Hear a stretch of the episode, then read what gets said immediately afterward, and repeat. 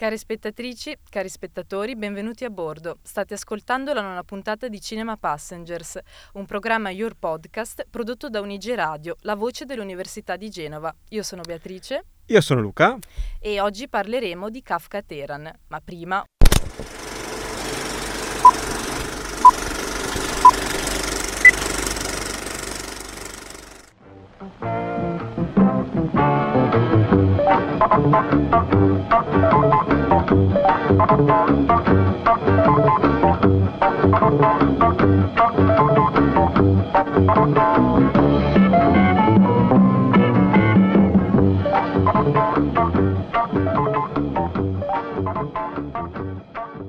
Allora, eh, Kafka Teheran è mm, l'ultimo dei film che si collocano nelle numerose produzioni iraniane e medio orientali in generale. È girato da Ali Asghari e Ali Reza Khatami, due registi eh, appunto iraniani. Si riconferma il sentimento un po' che c'è tra eh, i critici ma anche tra il pubblico che eh, il cinema iraniano tra tutti ma eh, in generale dal Medio Oriente arrivano film eh, incredibilmente ispirati e incredibilmente belli sì. perché veramente ogni anno più o meno ci arriva qualche film che ci delizia totalmente. Ve ne cito qualcuno. Eh, vabbè, quello dell'anno scorso, Gli orsi, orsi non, non esistono, esistono, di Jafar Panahi. Eh, che ha vinto lo, il Leone d'Argento a Venezia, così come un film di cui mi sono innamorato totalmente, Il male non esiste, di Mohammad Rasoulouf, film che invece ha vinto l'Orso d'Oro a Berlino nel 2020, se non vado errato, uscito da noi un anno dopo, quindi uscito da noi nel 2021. E, ehm, allora, diciamocelo chiaramente, tutta questa volontà di, di raccontare e, e, farlo con tanta passione il proprio paese nasce dai contrasti incredibili che sta vivendo l'Iran in questo sì. momento, no? Eh, sono film incredibilmente ispirati dalla loro realtà quotidiana e gli orsi non esistono se vuoi parlarne brevemente tu Beh sì, Gli orsi non esistono era un film molto interessante perché era praticamente la stessa storia del regista che lo ha girato.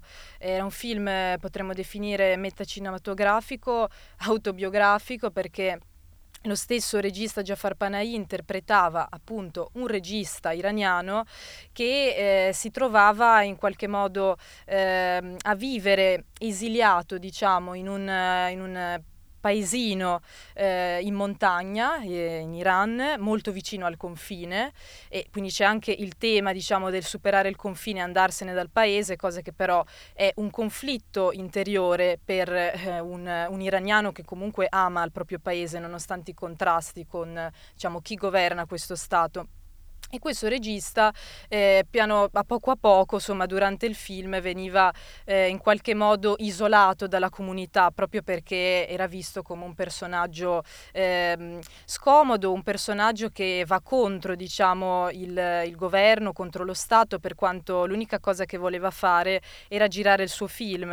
E eh, un'altra cosa molto interessante, lui appunto essendo in questo paesino di montagna lo girava in, eh, diciamo, eh, online, in video videochiamata. Poi insomma c'erano anche altri, altri temi, altre storie appunto degli stessi eh, attori del film che lui voleva girare e, ehm, ed era un film molto interessante per questo perché c'era proprio anche il tema del cinema e di quanto sia difficile fare cinema che parli, che parli della realtà iraniana in Iran. Perché comunque ricordiamo che eh, dal regime degli Ayatollah eh, i registi sono persone veramente scomode, eh, tra l'altro un tema che viene ripresentato anche in, in Kafka Teheran.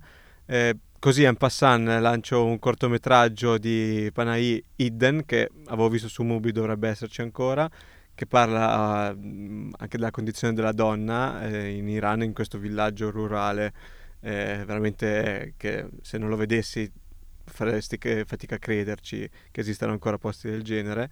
Panahi è uno di quei registi che ha subito non solo con, sua, mm, con limitazioni alla sua arte, ma proprio con lim- limitazioni alla propria libertà personale, perché eh, ricordiamo è stato più volte in carcere, l'ultima eh, nel 2023, cioè perché poi è uscito nel, nel febbraio del 2023 E come lui Mohammad Rasuluf, che come vi dicevo ha girato Il male non esiste, un film eh, anche questo come vedremo a Kafka Teheran, un film a episodi, sono quattro episodi di impatto, intrattiene, non è un film che ti, ti massacra dal primo all'ultimo minuto, è un film che ti accoltella ogni tanto, però mm, cercate di recuperarlo. Non, non, mi dilungo davvero sulla trama perché a parte che sono quattro episodi, eh, però veramente...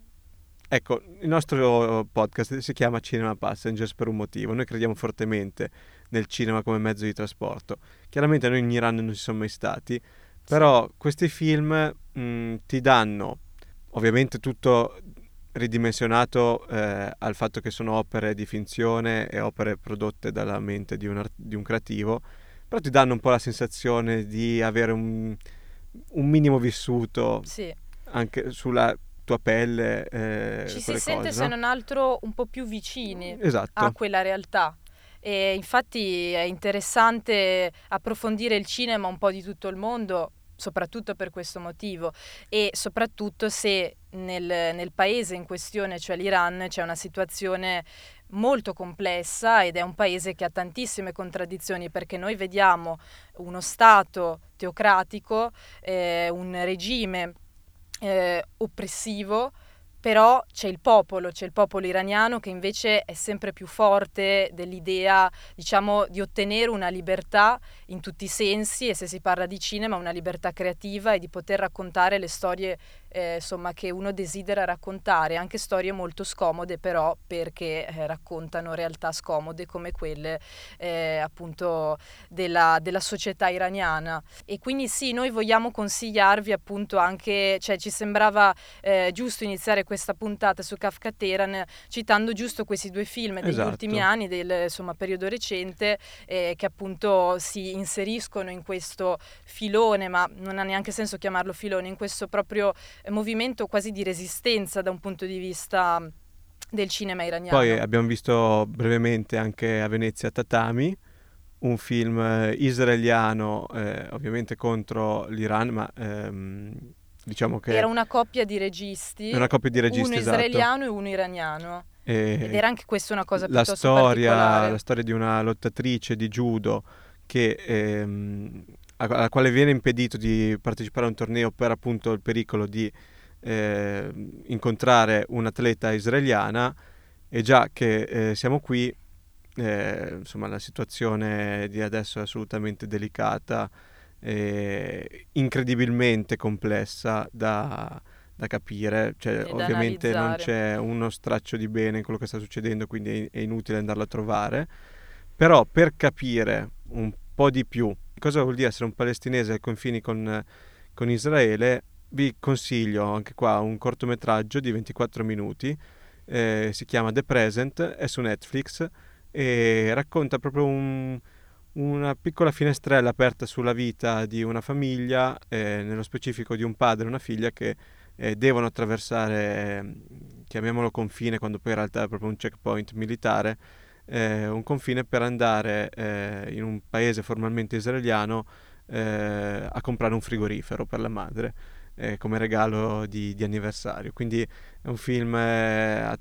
molto delicato, a tratti non lo è, cioè insomma comunque vi, vi colpirà. Era stato anche candidato agli Oscar come miglior film, miglior cortometraggio. Non ha vinto, però lo trovate su Netflix e insomma mh, ci sono tanti modi per spendere 24 minuti, questo mi sembra un ottimo modo per farlo. Ma arriviamo finalmente Esatto, qua abbiamo un po' abbiamo a po' di- scatole cinesi, uno dietro l'altro, abbiamo uno dentro l'altro. Adesso siete pieni di consigli da- esatto, da- esatto. di film. E- ma arriviamo finalmente a Kafka Teheran. Esatto, allora Kafka Teran, intanto parliamo un attimo del titolo perché noi Mm. l'abbiamo scoperto dopo, Mm. però eh, allora eh, Mm. esatto, cioè qui i distributori l'hanno un po', cioè se lo sono inventato, eh, che peraltro Il non è un titolo. brutto No. titolo, cioè noi ci abbiamo creduto in questo titolo perché abbiamo ritrovato, poi adesso spiegheremo perché, delle atmosfere kafkiane, Kafkiane. cioè dei concetti kafkiani eh, nel film. Però eh, in realtà il titolo originale è eh, Aye Aye Zamini, ho cercato di dirlo in iraniano, però comunque la traduzione sarebbe Versi terrestri e Versi terrestri è una citazione eh, a una delle più grandi poetesse iraniane del Novecento che è Farou Faragzad. Quindi è, eh, il film si chiama, diciamo, richiama eh, questa poetessa, richiama la poesia e quindi diciamo per un iraniano è molto riconoscibile questo riferimento nel, nel titolo. Noi vabbè l'abbiamo chiamato eh, Kafka Teheran e vabbè.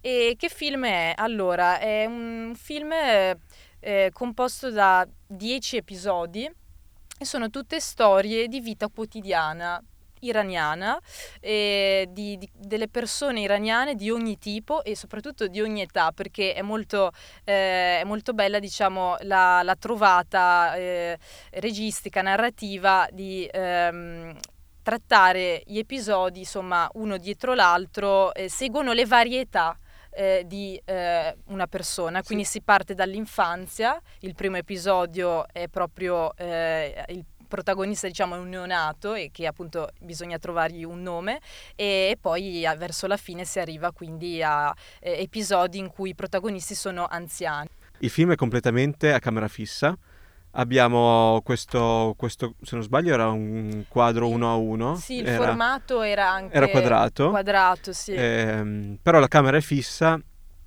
il protagonista della storia è ripreso frontalmente o al massimo di tre quarti e sono tutti dialoghi eh, e l'interlocutore è dietro la telecamera. Quindi si vede un eh, personaggio e più qualcuno di sfondo in qualche storia, però il fuoco è su un personaggio in primo piano che parla.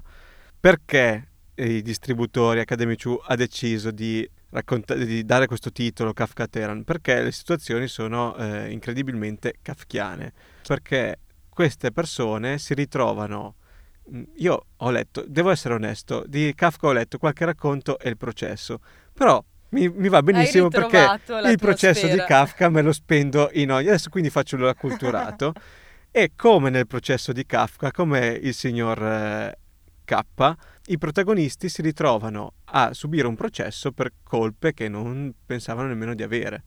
Esatto, c'è questa atmosfera, eh, proprio i personaggi uno dopo l'altro sono sotto processo, quasi sotto inquisizione e quindi mh, mm, la, il, il potere, diciamo, è molto interessante perché il potere che eh, opera questa sorta di inquisizione nei confronti dei vari personaggi, eh, noi non lo vediamo mai ed è come un'entità misteriosa e um, misteriosa e anche abbastanza inafferrabile perché è capillare, diciamo, questa entità. Eh, la troviamo nel, nel, poliziotto, la troviamo eh, nell'impiegato, eh, diciamo, all'anagrafe potremmo dire che si sì. occupa di registrare i nomi eh, dei nuovi nati, oppure la troviamo eh, nella preside scolastica o nel datore di lavoro e quindi diciamo è un po' dappertutto. Sì, ma... Ed è particolarmente azzeccata la sì. scelta di mettere queste persone dietro la videocamera, non mostrarle mai se non una mano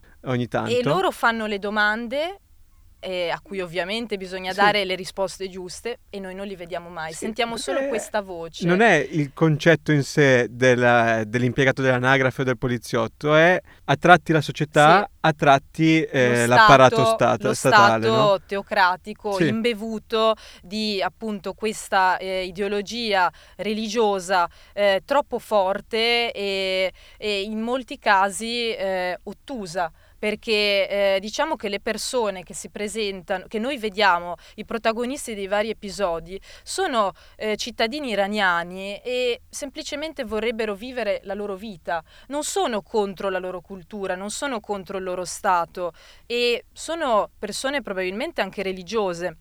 Ma quello che gli viene chiesto da parte dell'istituzione eh, che appunto li, li deve mi viene quasi da dire perquisire, li deve interrogare, è qualcosa che loro non si aspettano neanche. Esatto. Eh, perché ad esempio eh, noi ovviamente non vogliamo raccontarvi le trame dei dieci episodi perché vi consigliamo vivamente di andare a vedere questo film ed è molto bello scoprire di volta in volta eh, diciamo il tema centrale dell'episodio, la storia e come si sviluppa sviluppa.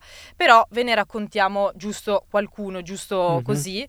E a me ha colpito molto, mi è piaciuto molto l'episodio in cui eh, un giovane uomo eh, cerca di farsi rinnovare la patente e, e, lui tranquillamente insomma, si sottopone a questo colloquio che dovrebbe essere eh, insomma, veloce, una formalità e invece eh, gli viene chiesto diciamo, eh, qualsiasi cosa, anche per esempio se è andato da uno psicologo o da uno psichiatra, come se c'è, c'è una differenza tra psicologo e psichiatra, dice lui, però per chi lo interroga è come se in un caso o nell'altro non è, non è, normale recarsi neanche dallo psicologo, dallo psichiatra, figuriamoci, diciamo, per, per, per, questo impiegato che lo interroga. E poi soprattutto gli viene chiesto, per rinnovare la patente, se ha dei tatuaggi. All'inizio noi quindi scopriamo che lui ha un tatuaggio, per poi vedere che ha il corpo completamente ricoperto di tatuaggi, ma la cosa bella che ci fa sorridere, almeno io l'ho trovato estremamente eh, quasi commovente è che quest'uomo, che dovrebbe essere visto da parte di questo potere invisibile come eh, una persona eh, non eh, conforme a diciamo, i doveri del, dello Stato, non conforme al modello anche religioso diciamo, promulgato dall'Ayatollah, dal regime, in realtà è un uomo che ama la sua cultura perché è completamente tatuato di poesie iraniane del, ecco. del, del, poeta Rumi, che è un poeta, è uno dei più importanti poeti iraniani del 200, se non sbaglio, quindi insomma proprio la storia della letteratura iraniana.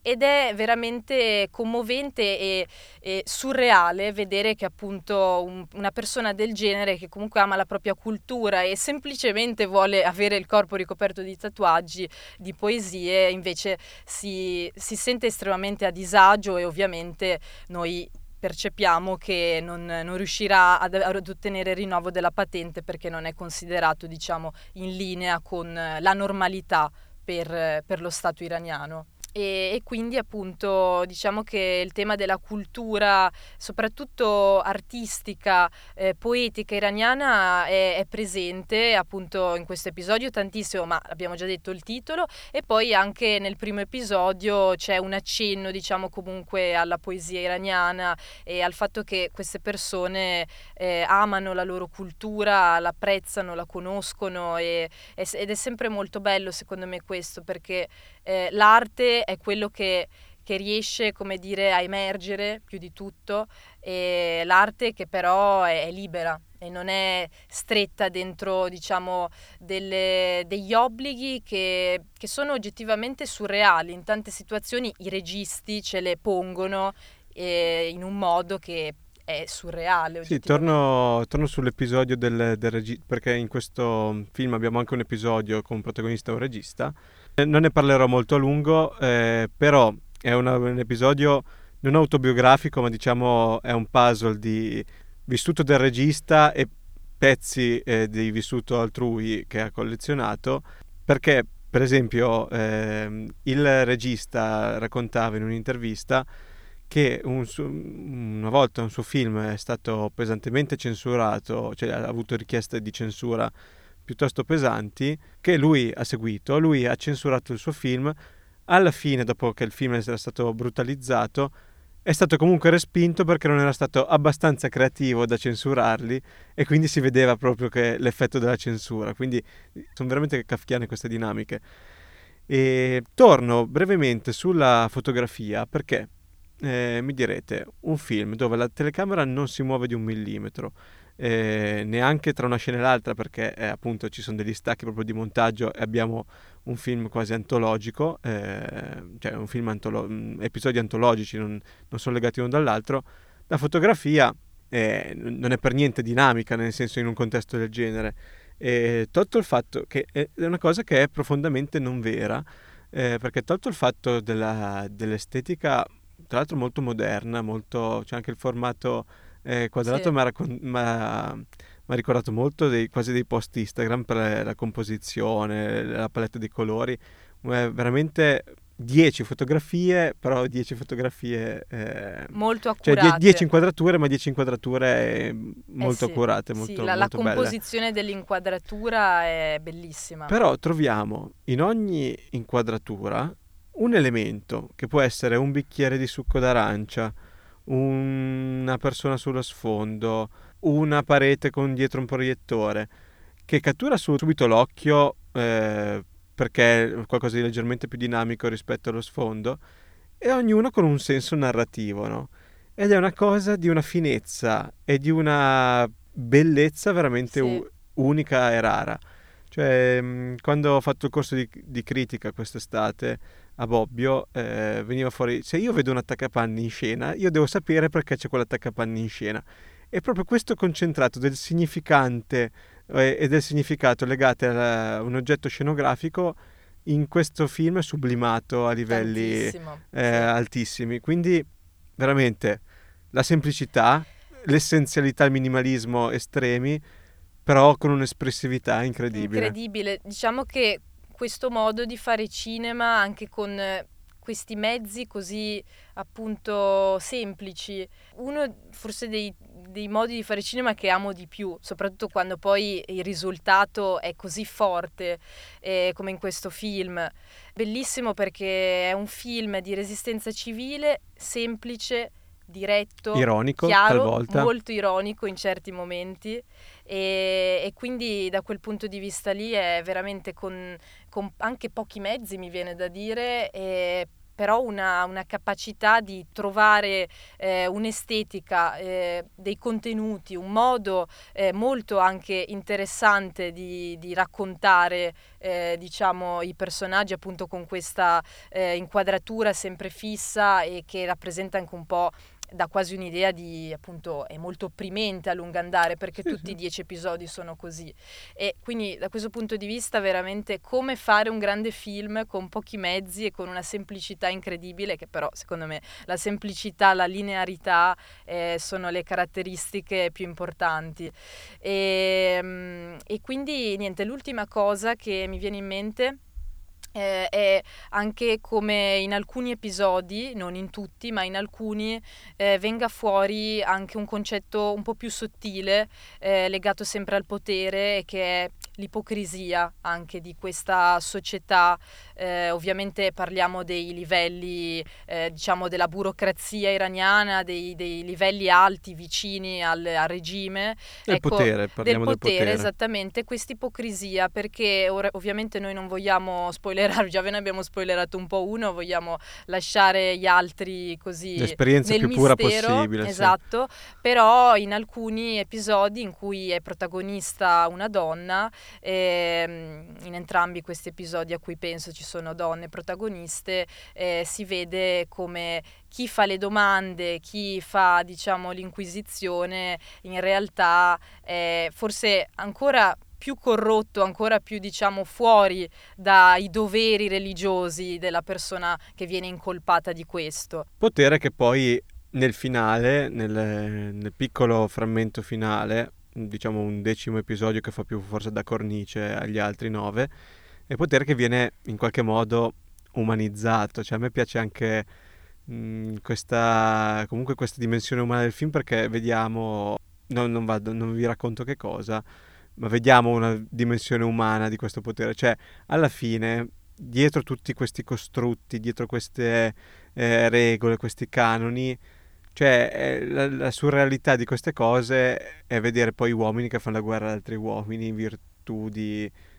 ma neanche di valori religiosi, perché va, va oltre, cioè anche gli stessi aspetti della società non c'entrano niente in sé con la religione o con aspetti trascendentali, sono semplicemente canoni di derivazione religiosa ma di che di per sé non violano nessuna legge morale, sì. no? se non quelle autoimposte dalla società. Quindi da una ulteriore dimensione assurda vedere che poi alla fine siamo tutte, tutti esseri umani che nasciamo, viviamo, sì, moriamo. Esatto. E siamo in chiusura, anzi abbiamo proprio finito. Vi ringraziamo per l'attenzione. Andate a vedere questo film e recuperate gli altri perché sono veramente film che appunto ci avvicinano un po' a, a queste realtà e ci fanno riflettere tanto. Seguiteci nostri, sul nostro profilo Instagram, eh, cinema underscore passengers, seguite anche Unige Radio. Vi ringraziamo nuovamente vi promettiamo che prima o poi troveremo sì, esatto. una chiusura un po' più dinamica. Di alla prossima, sì, siamo sempre lì, non sappiamo come salutarvi, vabbè. Quindi niente. ciao. Ciao.